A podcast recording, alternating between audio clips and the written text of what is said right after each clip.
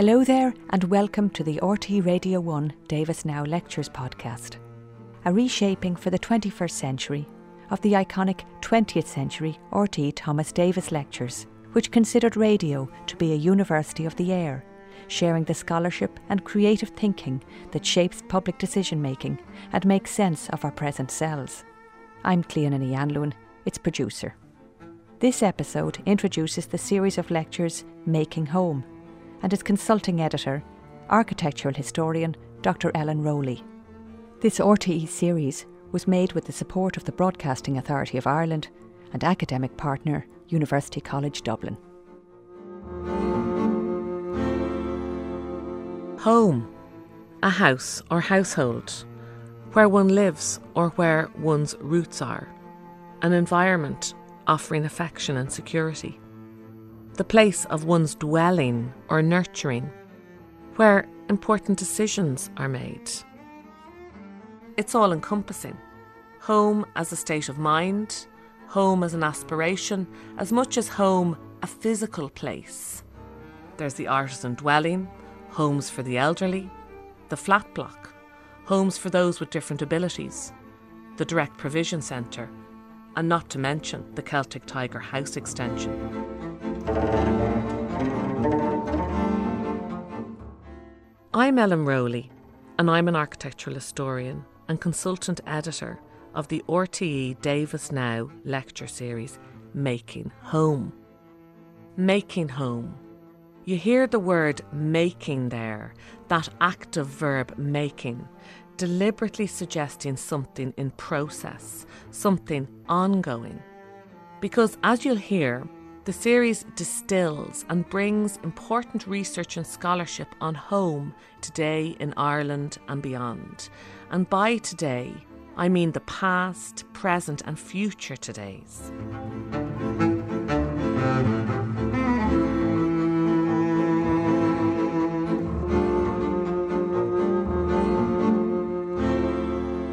In this Davis Now lecture series, we move around the country presenting the lectures at different locations. Each has its own public audience. And the varying lecture venues become characters in the story of making home. An 18th century grand townhouse in our capital city, a 19th century workhouse on the edge of a small County Kilkenny town, a community and enterprise centre built in a 20th century suburban Limerick neighbourhood, a rural Donegal glebe house and a former convent home in the heart of Cork City. But why these locations, and what have they to say about making home? In this introductory programme, I meet up with people who share with us aspects of these buildings and their stories around home. Dr. Edward McParland is a leading authority on 18th century Irish architecture. Here I meet him at 11 Parnell Square, the venue for our first lecture. He brings us up, up to the very top of the house and tells us about its earliest residents and the spaces of their home. The history of this house from the 1750s up to the 20th century, anyway, is characteristic of a great deal of what's happened to the houses and homes of 18th century Dublin, built by a builder developer. He built it and others in the square, and uh, it was taken over then by John Butler one of the butlers of Kilkenny Castle. Bit of great luck came to him 40 years after the house was built, uh, got back the title of Earl of Ormond, which had been denied to the family in the early part of the 18th century. So he lived here, and I think that you can trace changes which he made to the house.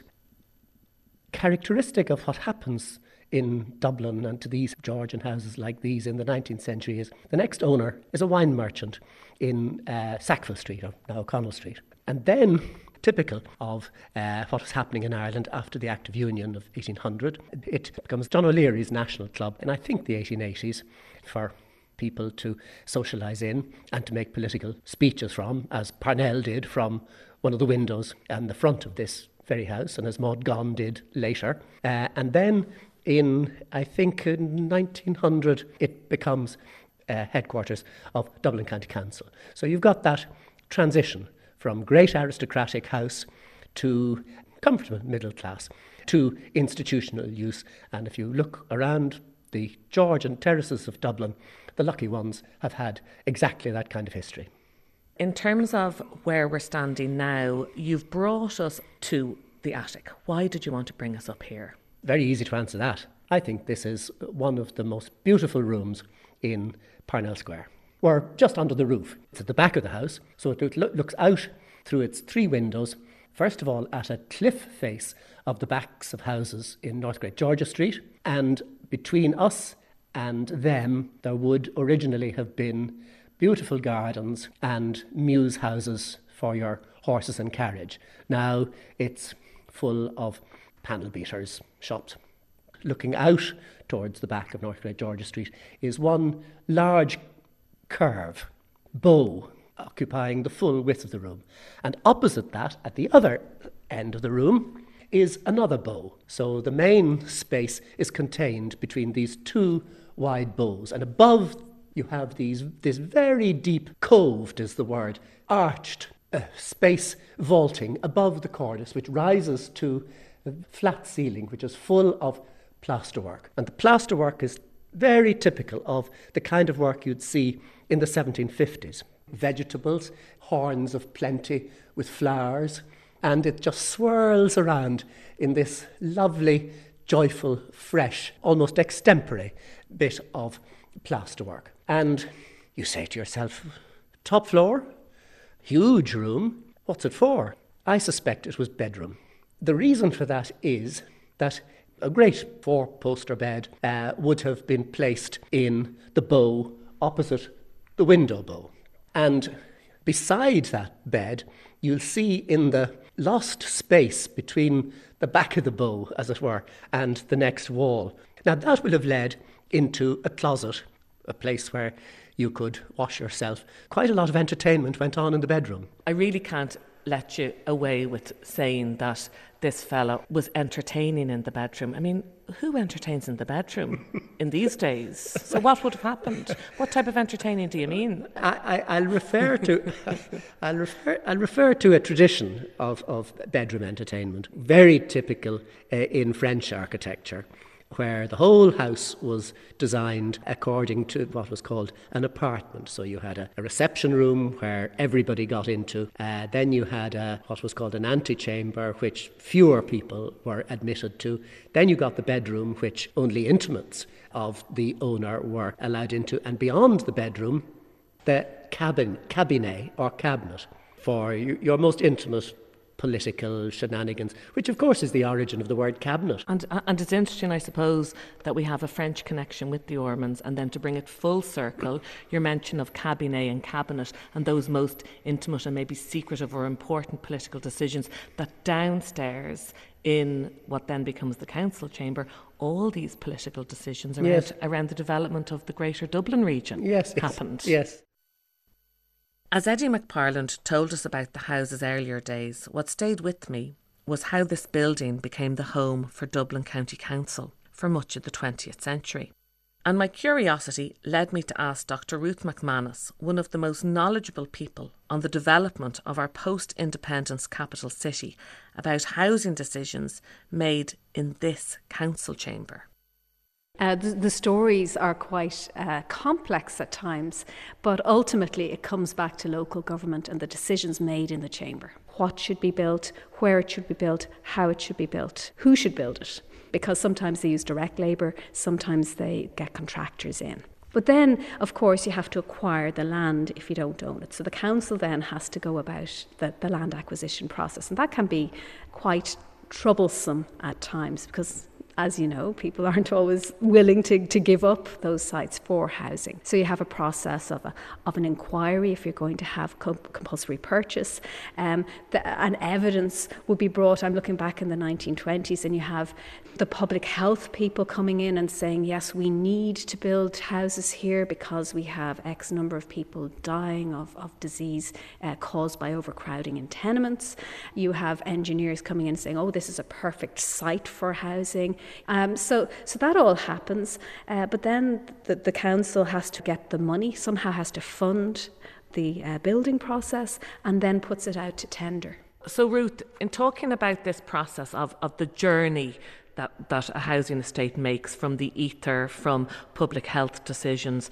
You've brought a few bits pertaining to the history of these, these types of decisions that come from this chamber out into the real world of where we live. Well, here's an example from September 1925, um, and it's a headline that I suppose uh, could sit fairly well today Plans but No Money. A meeting was held in the County Council chamber here on the previous Monday, looking at plans for building 52 uh, four roomed labourers' cottages in Balrothery. And uh, they also, and this is uh, talking to your thing about the type of housing, they approved of certain types of one story cottages for the rural districts and then two story cottages for the towns. So they were all set up and ready to go. Uh, the problem was that they had applied for funding. They wanted to get a loan to build the houses. So they, they looked to the National Land Bank for a loan of £10,000 to carry out the scheme. Oh, 52 houses, £10,000, different times, obviously. Um, and of course, the Secretary of the Bank wrote back and didn't think that this was a good proposition for the bank at all and were reluctantly compelled to refuse all applications of this nature. Well, the chairman of the council wasn't one bit impressed. He said, And these are our bankers? Where are we going to look for the money? And this was a constant refrain in the 20s, I'm afraid. Ireland is newly independent. We're supposed to be able to clear up our slums now because we're, we're free, we're decolonising. What is fascinating, though, from what we're hearing is that the types of houses were of interest to these politicians, not just the money. So they are making decisions potentially around density, two story for the town, one story for the rural. I think there had been a lot of discussion around slums and problems of the slums, well, going on for quite a long time. Um, and of course, we tend to think of the slums really as a problem of Dublin. We've heard a lot about the city. But we had slum issues right across the country, and local government throughout Ireland had to tackle those issues. And they're having to try and decide well, where do we put these houses? What kind of housing is appropriate? What kind of facilities in the houses as well? And I see you have a newspaper article from the 16th of March 1926. What have you got there? What, what's this all about? Well, this is, um, I mentioned that there, there was usually an inquiry before anything had to, was going to be built. And this was an inquiry which took place here at the offices of the Dublin County Council into a proposal for rural uh, district council housing. 98 labourers' cottages in the rural areas. Now, wait for it, folks. The rural areas of Blanchardstown, Castleknock, Finglas, Coolock, Drumcondra, and Howth. Wow. So the inspector was hearing that uh, the engineers saying these sites are suitable, blah, blah, blah, there's a need for these housing.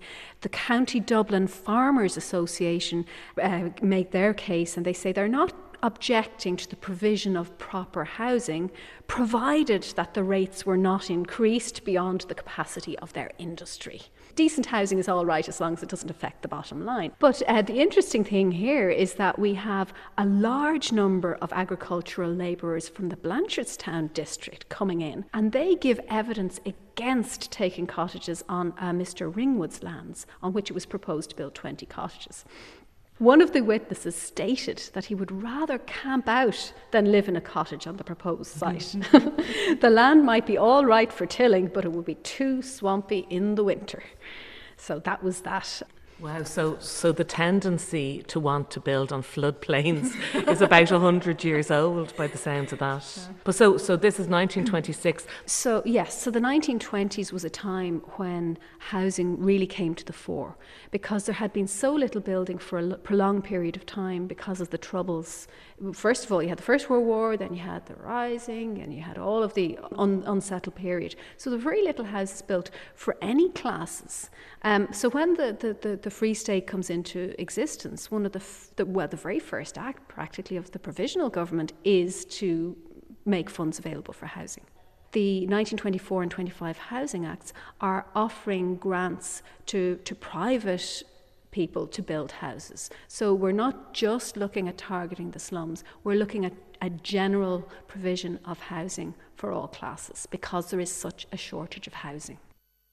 The development of the Drumcondra scheme, which is Dublin Corporation building housing in fact, here not for the poorest of the poor coming out of the slums. So, when Dublin Corporation decides to build its housing scheme in Drumcondra in the mid 1920s, again, they have to have an inquiry into the need and into is it possible to, to purchase this house? Is it appropriate? They say, well, there's 22,000 families living in single rooms, and we really need this scheme. Uh, we have a council for the city, so they're representing the city's point of view in the in, in, in this in 1927 saying, at present, one may as well try and live in an aeroplane as to get a vacant house oh, in Dublin. Wow. I, I, the idea was it was such a, an outlandish idea. You know, it was so difficult to find housing. Ruth McManus there, reminding us that much of what was discussed and decided upon relation to our homes in another time was not all that different from today. The workhouse is a physically significant place of home in the Irish historic landscape. And almost always, from its earliest history in the 1830s, the workhouse was a dwelling place of last resort. Workhouses were home for those who had nowhere else to go. Built for 600 inmates, as the residents were known, the workhouse at Callan in County Kilkenny housed over 700 people during its busiest and darkest years of the Great Irish Famine. Gráinne Shaffrey is an internationally renowned conservation architect. Her practice is responsible for many landmark projects, among them elements of Workhouse Union at Callan. I asked Gráinne to tell us about the original intentions of that workhouse and the sort of home it would have been to those who entered it. Our involvement with the Callan Workhouse started by looking at a fragment of it, which was the administration block to the front, a journey of, of, of getting to know a building and a building type. Our job was to take this building, which was a ruin effectively and give it a new purpose and a new function. And I suppose as one was going through that, then you began to look at the workhouse as a bigger entity, and the workhouse as, as an architectural phenomenon and a social phenomenon on the on the Irish landscape and the urban landscape. Typically, these were followed a, a, a standard plan. They varied slightly in size and maybe material from place to place. They were kind of rigorous, grey, somewhat foreboding complexes on the edge of towns. A lot of the towns have moved out to incorporate them now. The Callan workhouse is six acres. Anybody thinking of their GAA pitch, it's almost five, four, I should say, and five hockey pitches. The administration block is to the front, and people would be admitted into the workhouse through through the administration block, and then you move back, depending on your gender, your age, your condition. You may end up in the female wing, the male wing, which then was connected via a chapel block and uh, infirmary to a rear block of smaller outbuildings. And they uh, accommodated cookhouse, a bakehouse, and I suppose the ultimate dead house, the morgue, as well as, and using the language of the time, the idiot's wing. So you were an inmate in the in the workhouse. You were a pauper. But I suppose ultimately it was a, a sad solution out of a terrible situation, but a solution that society found to make a home for people who had no home. It was a refuge. And I suppose one thinks about all kinds of echoes and finding refuge in, in places. One thinks also about the way in which people who would have been living there found a way of taming the architecture. Um, whether George Wilkinson, the original architect of these workhouses, was thinking about how people might live in them or, or accommodate, or what level of architectural empathy came, it's hard to know. But I suppose what we do know is, is that the human comes and they shape a building in, in a way which adds a form to it, which people like me who deal with older buildings that have been had sometimes many uses, sometimes one use. That's part of what you have to carry through and bring through into into the new building. So in fact, when we were working on this fragment and its new use in something quite prosaic as a one-stop shop for local authority, but a very important function of the late 90s, early 2000s, we were mindful to find and keep some of the traces and maybe add something maybe to give something back in terms of the, the, the sadder history of the workhouse. So, two little fragments, maybe. One, uh, a small little piece of graffiti, pencil graffiti, we found quite fragile uh, on the wall. And uh, I think if I remember correctly, it was I am a carpenter. My name is Thomas Allen. I never had a smoke until I came to Callan. Anyway, humorful. So we kept it. And we got the country's leading wall cons- painting conservator to conserve it. It was also a small little yard which we made into a garden and planted fruit trees. We thought maybe it was nice then that the people working in the building might have something for free. And in that way, I suppose architecture can give a, a little generosity. But the workhouse, they're such a, a, a strong feature of the urban landscape in Ireland today and they remain so. And sometimes there are challenges what do we do with them? In many instances, they just continued on in use and were absorbed into health buildings. Very, very interesting. Some were abandoned, some partly reused. Callan Workhouse, terrific to see it being used in such a creative way now and adding something back to the community. Something similar happening in Portumna as well. And then I remember visiting the workhouse in Lismore, which is quite a bit outside the town. And a fragment of it again, we were looking at the possibility of, of converting some of it to housing. Beautiful views out. I could admire the kind of spatial qualities of, of the building. You couldn't overlook the evidence of its former past, of course, but you're mindful to the future use. But perhaps somewhat poignantly beside it, and you know, proximity or adjacency, a new nursing home, a kind of another institutional formal building with its own kind of structured order. And one thinks about the shift from one solution to another solution. And yet again, one hopes, perhaps, or, or knows that within that there will be people shaping those buildings and those spaces in a way which architecture perhaps lends a hand to. Conservation architect Gráinne Shaffrey on the workhouse, one of the locations representing another aspect of home in which a Davisnow lecture on making home is delivered. I mentioned earlier that this series also looks at how we capture the home creatively. Dr. Anthony Roche is one of those people whose knowledge and passion for Irish theatre is long established. Here he explains the significance of home on the Irish stage, igniting the drama of theatre. The home provides the perfect locale for family because it's concentrated. Uh, it enables the dramatist to start ahead. We all have families, and that is an immediate situation that we can we can buy into, and so we take it from there. Anything else is going to be overly particularized, but also overly diffuse. The workplace, abroad, different countries. Uh, so you have everything going on in the house. Chekhov added to this with his plays because he structured them around the family home with arrivals and departures.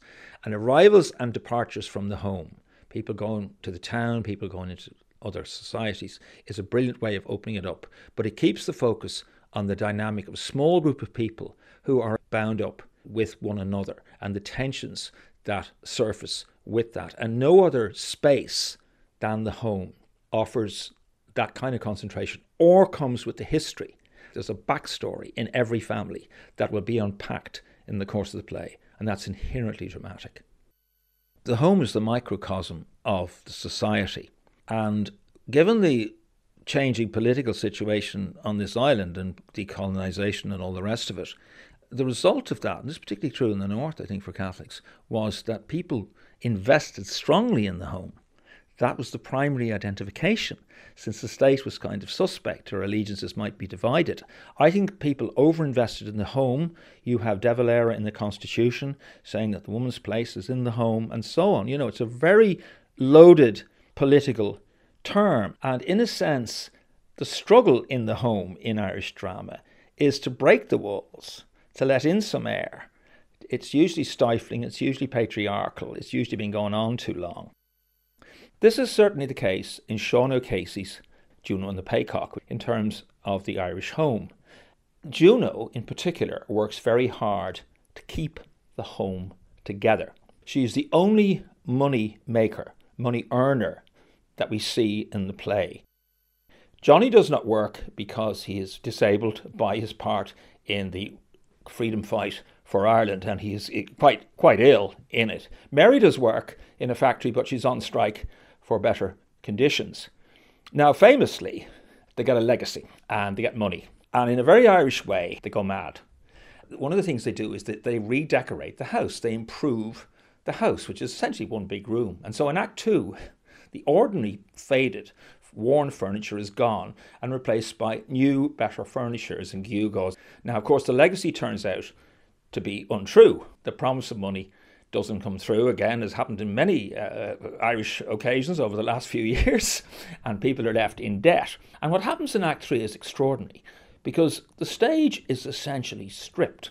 Needle Nugent arrives looking for his money, takes the trousers. Mrs. Madigan, looking for her money, takes the gramophone to the pawn shop. But then two repo men arrive and they take out all the furniture in the room. Uh, Johnny is also taken away by the two men in trench coats and will not be returned to the stage. Juno is taking her daughter out of the house. She's threatened with violence by her father, and her, her brother is no less understanding of her plight. Finally, the captain in Joxer stagger back into the house. It's completely empty. When, when the captain sits where the chair should be, he falls to the ground. And he comes out the line we've been hearing all the way through the play the whole world is in a state of chassis. So by the end of the play, O'Casey has deconstructed the home. So finally, there is no home there. It, it's, it's, it's non existent, it's a myth.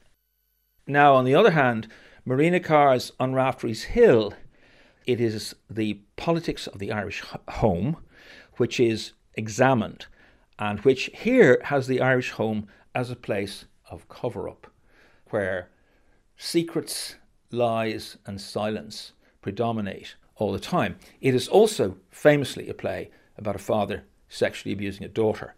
Now, the home, the, the structure, the set in the play, it has minimal description. You know, there's, there's a kitchen, there's a stairs, there's an upstairs, but there's also an outside space. The family cannot be bounded by the walls of the home. The cowshed is occupied by the son who is disturbed individual called Dead, D E D. And he lives in the cowshed because he's so terrified of his father and will only come into the house quickly for his meals and a cigarette when he thinks the father is out. The granny lives upstairs and she is away with the fairies. She thinks she married beneath her, a very frequent theme in Irish drama, that really she should have married better. And she fantasizes about the aristocrats and so on. And she could be living in France and instead of this pigsty. And so she she always leaves. She comes down repeatedly in the play with the full suitcase and heads down the lane. And she does this 15 times a day and they have to keep returning her upstairs. So you have this house, but the people are barely contained in it. And they're certainly not happy in it. The main two women the 40 year old daughter, Dinah, and the 20 year old Sorrel are in the house. But that's not safe either because the father is upstairs and he's prowling. He's out hunting and he throws dead animals on the table. And this is what turns out to happen with the youngest when she and her boyfriend talk about inheriting the farm and getting money and so on. And he's going to turn her, teach her a lesson. It's a shocking scene, and it doesn't cease to be shocking. But what happens in the second act is the cover up because everyone denies it. So rather than speak in public about what's happened to her, and nobody comes to help her, she covers it up and they remain in this devastated house. So it's certainly not happy families. But there's also a sense in which the quest for home in Irish drama is not for a physical space, it's for a kind of metaphysical idea of home that all of the characters, in their own way, are pursuing a place where they can authentically be themselves. And it doesn't exist, and it's certainly not what we see on the stage, but it doesn't stop them striving for it. Tony Roche there, preempting our Davis Now lecture on contemporary theatre performance and home, recorded in a Donegal kitchen. That kitchen is in Glebe House and Gallery just outside Letterkenny. This Glebe House is a fine home, what might be termed a house of the middle size, and though not ordinary, everyday, or common, this type of house is present in the Irish landscape, sitting in status and size somewhere between the successful farmer's domain and the big house. English artist Derek Hill bought the house and lived here, later gifting it to the Irish state. Today, it's open to the public. Adrian Kelly, Glebe House and Gallery curator, sets out the kitchen scene at the heart of what was once Derek Hill's home. Well, I think um, the kitchen's in many ways the most interesting room in the house because the house went through a number of different lives. If you like, it was first of all it was a Church of Ireland rectory, and this was the family part of the rectory. And when you consider that we're right on the edge of the Ulster plantation, and um, also that the rector was very critical of the Derry, Derryveagh evictions, it would seem like a very charged room theatrically, if you like. And then its life as a hotel from 1900 till until about 1950. It went through the Rising, the Civil War, two World Wars. Again, it was used as a public bar at night and it was a working kitchen for a hotel. Again, you know, a really obvious place to maybe write about, very charged again. It was actually only when Derek Hill moved in and staged it you know, by putting the black and white tiles and the dresser, which is very, very staged. It's not like a real dresser at all, you know, because the some of the most prominent things in it are Picasso's. um, and, and and I sometimes wonder, did his housekeeper Gracie, did she wash them in the sink? You know. um, but also, it, it's full of paintings by Tory Island folk artists but it was actually at this point that it became inspiring to other artists. Since it's become, you know, a museum and moved on to its sort of curatorial life, um, and you know, we don't use the objects anymore, and it isn't a working kitchen. You know, that's when someone like Frank McGuinness wrote a play based on this. It was called uh, Greta Garbo Comes to Donegal. Um, and we tried to we tried to stage it, but we couldn't because it was still in production. So we did Dolly West Kitchen. We did a rehearsed reading of it in this room. So all of a sudden, when it's when it's probably least likely to have a, a theatrical life, you know, things like this lecture are happening here really it should be the time of the rectory and all the you know the tensions and the lives then and also when it was a hotel and all the fascinating things that would have happened. Those are the things the traditional things that you would think about maybe inspiring artists. Adrian Kelly there curator of Glebe House and Gallery County Donegal. The housing estate the suburban neighbourhood the out of town development the edge city these are the familiar home places for so many of us. And so we come south to Limerick, to the neighbourhood of Moyross.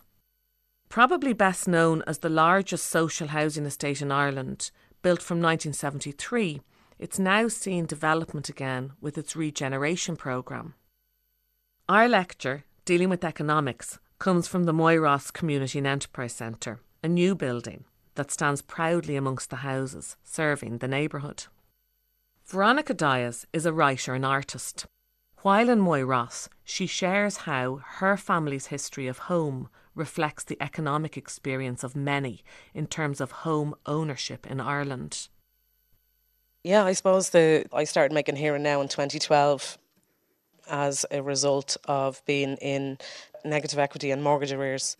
But the image that kept coming to me was last year when I was working in Ballymun I was standing outside the Axis, and we were myself and a colleague, Lauren Larkin, a, a brilliant actor. Um, we're looking up at the hotel just adjacent to Axis and looking at children's toys in the window, bottles of milk and you know batch bread, and the actual lived reality of children sleeping in hotels, and it's just so visceral, and so it's overwhelming kind of to hear the history of housing delivered I suppose my personal experience is uh, three generations of lived experience of state policy. Um, so my grandparents would have started off in a tenement off Gardiner Street in Dublin city centre. Um, my granddad, and then when he married my granny, who also came from a tenement but a cottage, which he distinguished between coming from a, a a tenement and a, and a cottage in Ranelagh, private tenement housing. Then had a tenement property themselves when they started to uh, raise a family and then would have been moved out to Ballyfermot, which was social housing. So what my uncle remembers from that time, because he was the oldest, is that there wasn't a shop or a bus route for miles. So when I was doing my research for Here and Now, I kept wondering, did we ever actually finish a social housing project? Did we put the infrastructures in place when we were building houses, or did we just build a load of houses and hope for the best. And I think just even looking at regeneration, and I would have worked a lot in Ballymun and Finglas and Whitehall and all those areas, Um, and the northeast inner city, you know, my lived experience in the last 10 years as a facilitator um, and seeing the faces and the impact of this on people, we haven't really got to grips with regeneration. We haven't got to grips with actually creating communities, you know. And what tends to happen in my experience is that the communities and the people that are on the ground are are at the mercy of these policies that kept kept shifting and changing. So my granddad moved to Ballyfermot. He cycled every day from Ballyfermot to where the Point Depot is now, which is miles, you know. And he stopped off at an Adam and Eve's church, and all the workers on their bikes left their bikes outside went in and warmed their hands on the candles and had a cup of tea out of their flask and then went on to work, you know. So my kind of view at the moment and the public finances have been supplementing the private sector constantly forever because he was working for a private company, he was on low wage, he, so therefore he had low income. So social housing and renting that was how, how they sustained themselves. And when the tenant purchase scheme came in, they felt obliged to buy for their children so that they would be passing on something that they didn't have themselves, you know. And in my experience, I bought through the shared ownership scheme in 2000 and I had a permanent pensionable job at the time. And then I went to university as a mature student, you know.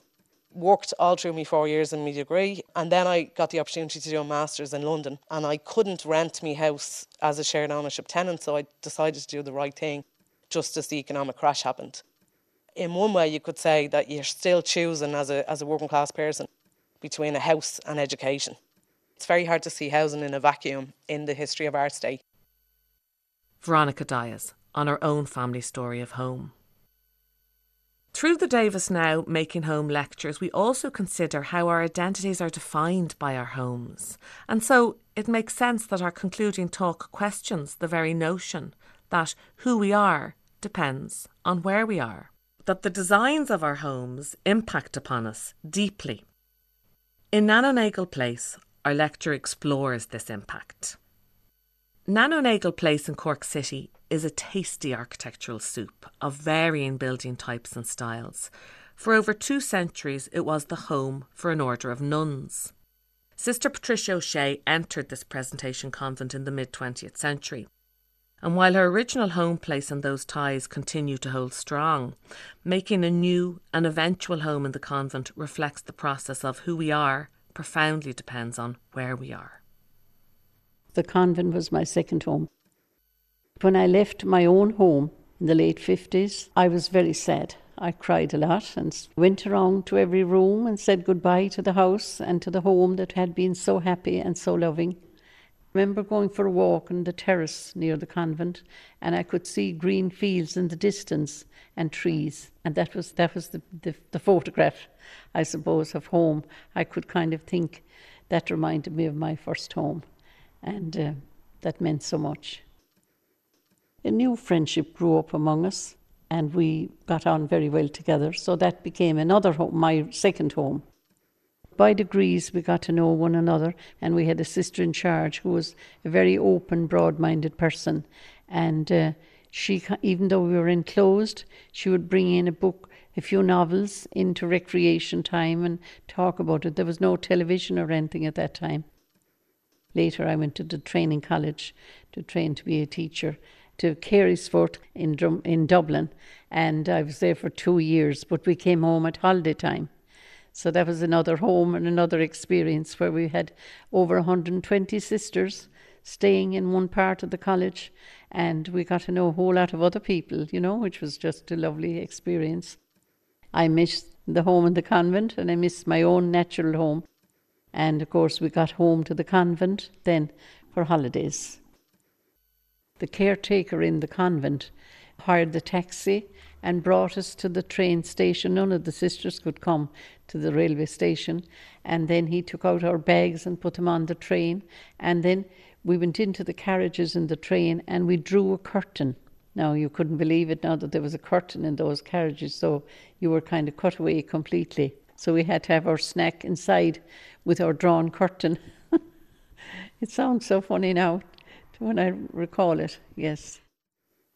You know, the school was within the compound, you see, so therefore you were still enclosed parents came in and we knew an awful lot about what was going on from the parents. You know, they'd come in with their problems and talk so that uh, you were getting to know something about what was happening in the outside world. There was one great joy when, uh, after Vatican Council, we were told that we could go home for two nights and three days.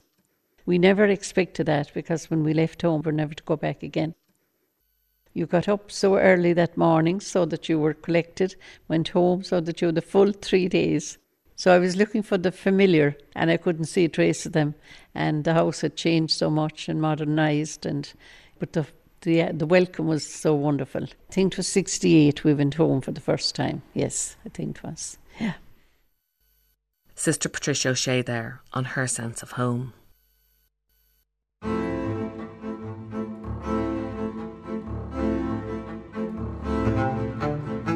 And so, across this Davis Now lecture series, we bring you the story of making home. We bring you from venue to venue, on history in an 18th century Dublin townhouse, on technology in a 19th century Kilkenny workhouse, on theatre performance in a Donegal kitchen, on economics and social policy in a Limerick neighbourhood, and on psychology and design in a Cork City former convent. In our next programme, hear the lecture Clearing Hovels and Making Homes An Architectural History of Irish Housing. I'm Ellen Rowley. Do join me then.